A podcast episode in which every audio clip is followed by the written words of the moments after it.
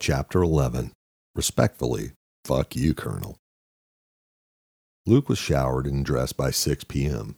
He'd been to Atlantis before and remembered the action started early, from 7 till about 10, followed by a lull during late dinner, and then balls out from midnight on. He planned to prepare accordingly. Those that didn't know him saw him as a brash pain in the ass who couldn't keep his mouth shut. Actually, those that knew him thought the same thing. But when it came to gambling, that persona worked in his favor, hiding his skills at reading people. In his mind, he didn't gamble. Occasionally he would sling dice, but only because he had developed a technique of rolling the dice in such a way that if he picked them up correctly from the table, at least one die would be a six. However, the odds weren't as good, and like his brother, Luke had the ability to perform complex mathematical calculations in his head with ease. When it came to slots, roulette, or any mechanical devices, he took a pass. Machines didn't have tells. They didn't sweat or attempt to bullshit. The things that he needed in order to gain an advantage. Humans did, and he planned to lighten a few very fat wallets tonight, or better yet, lose a little, then absolutely kill the next day. He left Bosco in the suite, milled around the casino floor, checking out the action. The high stakes room had an empty chair, and it was full of guys wearing designer tuxedos, much like his. No rentals were allowed. He grabbed a $100,000 worth of chips and walked over to the gatekeeper who was chatting to the casino manager. Luke didn't actually know the manager. He had bullshitted the young receptionist. However, much like his brother, he extensively researched where he'd play and where he'd find opportunities for private games normally reserved for the ultra rich and organized by the senior casino staff. In this case, the rumor was that Maurice himself owned the private action. Luke introduced himself and was quickly seated. He smiled to himself as he looked around the table. If he played his cards right, literally, this would be a good night. The executive dining room at Greenleaf looked like it was plucked out of a high end country club.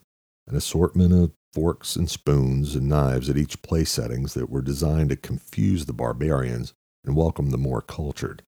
Though not overly large, only ten tables, the high ceilings and windows gave the room an open, airy feel. The tall, heavy drapes, comfortable chairs with carved feet, and a large fireplace gave it an intimate, warm feel, much like a wealthy gentleman's study from the turn of the century. Serena led Jack to a large table in the corner where a large bank of windows boasted a breathtaking view of Lake Huron and the remnants of a magnificent sunset. The waiter came with a bottle of wine for the table and a cocktail list. Jack waved off the wine while Serena asked for a double bourbon neat. He looked at her drink with envy. His system was better suited for cannabis, and mixing the two never worked out. But because his system was relatively clean, he decided to ask the waiter for a bourbon of his own. The others arrived before Jack and Serena had a chance to settle into any meaningful conversation, and Jack was more than fine with that. There was chemistry with Serena, practically sparks, and they'd covered every conceivable topic of conversation during their ride to the facility, but now he was running on empty. A business discussion would be a welcome change to dilute some of the guilt sloshing around in his head for being so initially smitten with her while he was technically still in a relationship. Magnus was dressed in the same suit and entered with a small entourage in tow. With him was Rowdy Shakes, their VP of Plant Operations, Dr. Daniel Stubbs, VP of Product Development, Carla White, their VP of Marketing, and Dr. Gene Gomes, their Laboratory Director. Everyone was dressed impeccably with the exception of Gomes, who Jack guessed at 40 years old was trying to pass for 60. He looked like the shit end of a bad day. The fact that he carried a director title instead of VP probably explained some of that. Jack was sure he was probably given most of the grunt work. The other executives excused themselves after a quick introduction, each saying they had a previous engagement, leaving only Magnus, Serena, and Gomes. The food was good, the atmosphere was better, but the small talk was shit. Though intellectually more accomplished than any of them put together, Jack was, by nature, an observer, and said very little unless spoken to directly, taking mental notes instead. Conversely, his brother Luke would have sucked the oxygen out of the room, using small talk like a magician trying to draw an audience's attention elsewhere. Jack was convinced that if Luke was there, he'd land Magnus in the palm of his hand, set up a poker game, and by daybreak, be the proud owner of a new, very large cannabis facility. Jack turned his attention back to Magnus. There was no question that he was the not so benevolent dictator, showing an inability to relax, making sure to point out the failings of others during casual conversation. Gomes and Serena nodded at everything Magnus said.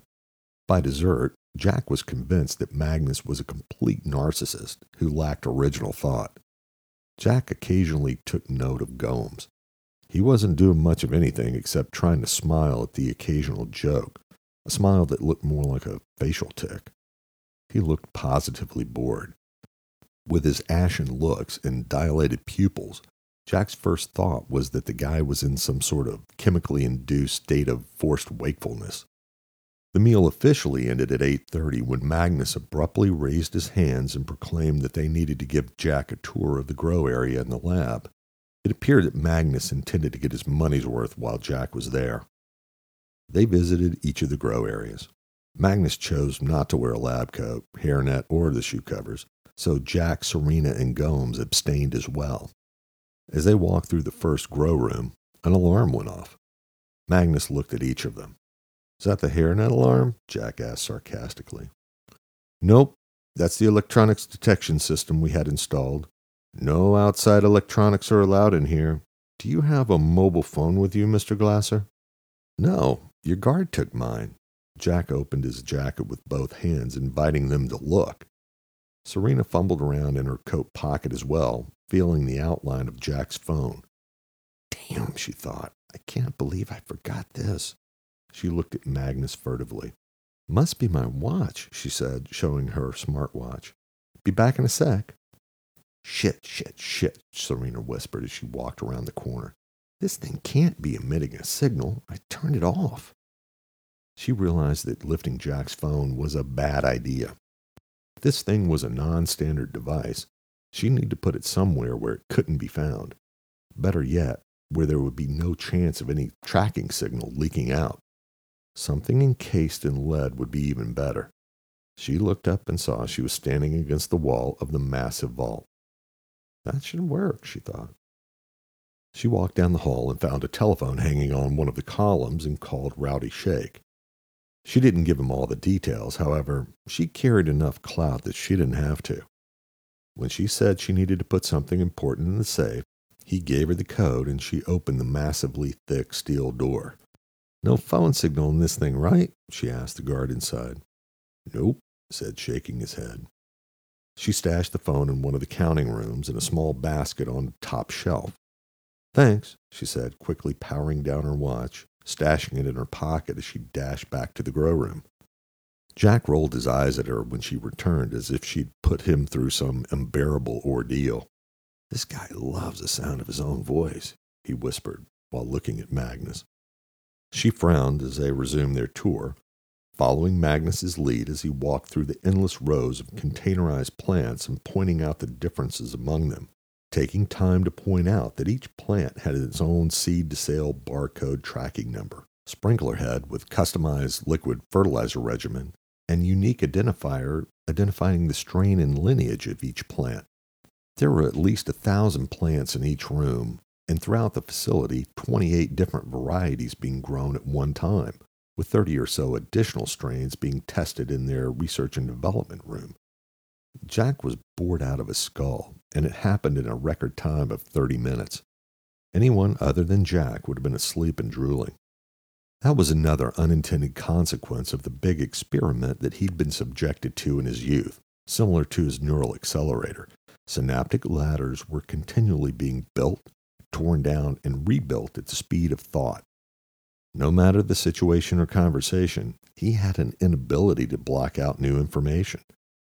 He walked behind Magnus, visibly uninterested, but at the same time filing everything away in his supercomputer mind. Every word that Magnus uttered, every barcode and plant strain that he saw, as well as a detailed inventory list of floor diagrams, were cataloged in his mind. I'm sorry if I'm boring you, Mr. Glasser, Magnus said, visibly annoyed. Not at all, Jack replied. Excuse me if I'm asking too much, but I'm paying a lot of money to have someone who appears to be focused on anything other than what I'm saying, Magnus said. Strain specific biomarkers, Jack replied. That's what you were talking about. I'm sorry if I don't seem to be paying attention, but I assure you I am. It's just been a long day, Jack said, leaving out the fact that Magnus was boring the shit out of him. Magnus visibly softened. Ah, I understand. Maybe it is best we call it a night so we can get going early in the morning. Gomes looked the most relieved of anyone. He hadn't said a word the entire time, just head nodding to every word Magnus uttered. They began to leave when something out of place caught Jack's eye at the far end of the grow facility.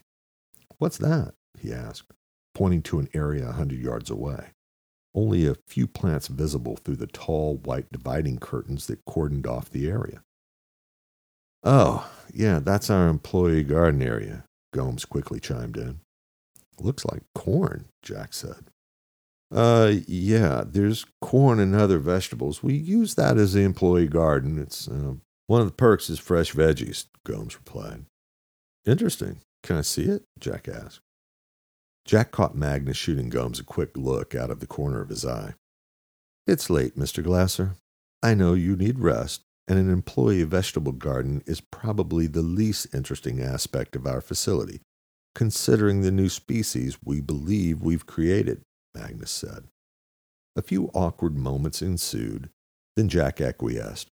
They dispersed quickly, Serena and Jack going back to their rooms.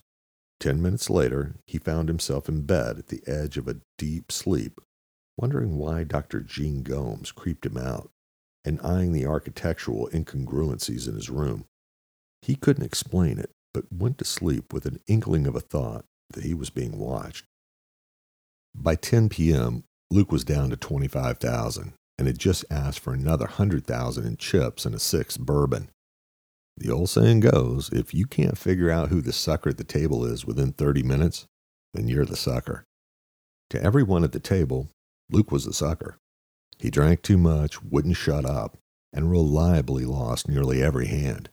He was becoming everybody's best friend. They had no clue that he could drink all night and never lose a step. 10:30 came and the table thinned out. Dinner plans were discussed and wives began to show up. Luke took this as his cue and made his way to the dining room, dining alone in plain sight, playing the part of the lone wounded wildebeest on a savannah full of lions.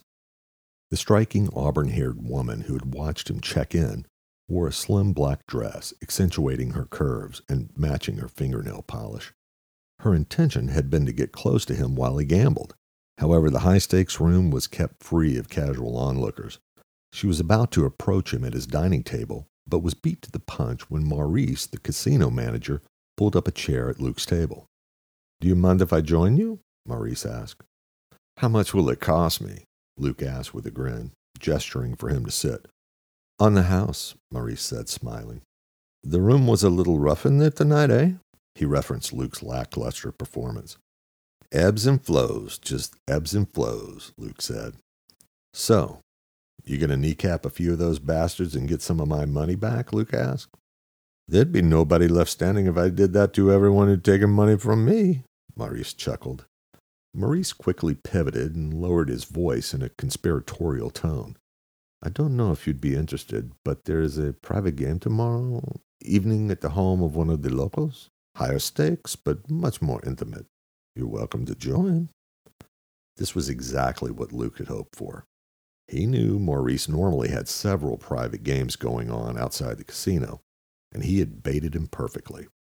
That sounds like an invitation to get passed around like a French hooker, Luke replied. Oh, you're French? Funny, Luke laughed. Hypothetically speaking, if I was interested, and I'm not saying I am, what'll I need to bring? Luke pretending to be wary of the table stakes. Well, if you were to join us, hypothetically, of course, it's a minimum of 200,000 to get in the door, just to show you're serious. But that said, they play no limit. If your budget won't allow, then I'd understand. Maurice deftly did the takeaway, which Luke was sure had worked on quite a few suckers. Luke twirled the bourbon in his glass as if looking at a crystal ball. Well, shit. It's not like my luck can get any worse. I think I'm due for a change. As you say, ebbs and flows, Maurice repeated Luke's mantra. Maurice wrote the address on a private business card and left it on the table. Luke walked back to his room for the night, smiling all the way. An hour later, the auburn haired woman stood in the casino lobby, feet hurting from too much time in stiletto heels. She spoke into her phone. He's down for the night. Couldn't get close to him. God damn, said the gruff voice on the other end. Some bitch sleeps a lot. I'll pick it up tomorrow, she said. You could always knock on his door and offer your services, the man added. Respectfully, fuck you, Colonel. Sir. She hung up smiling.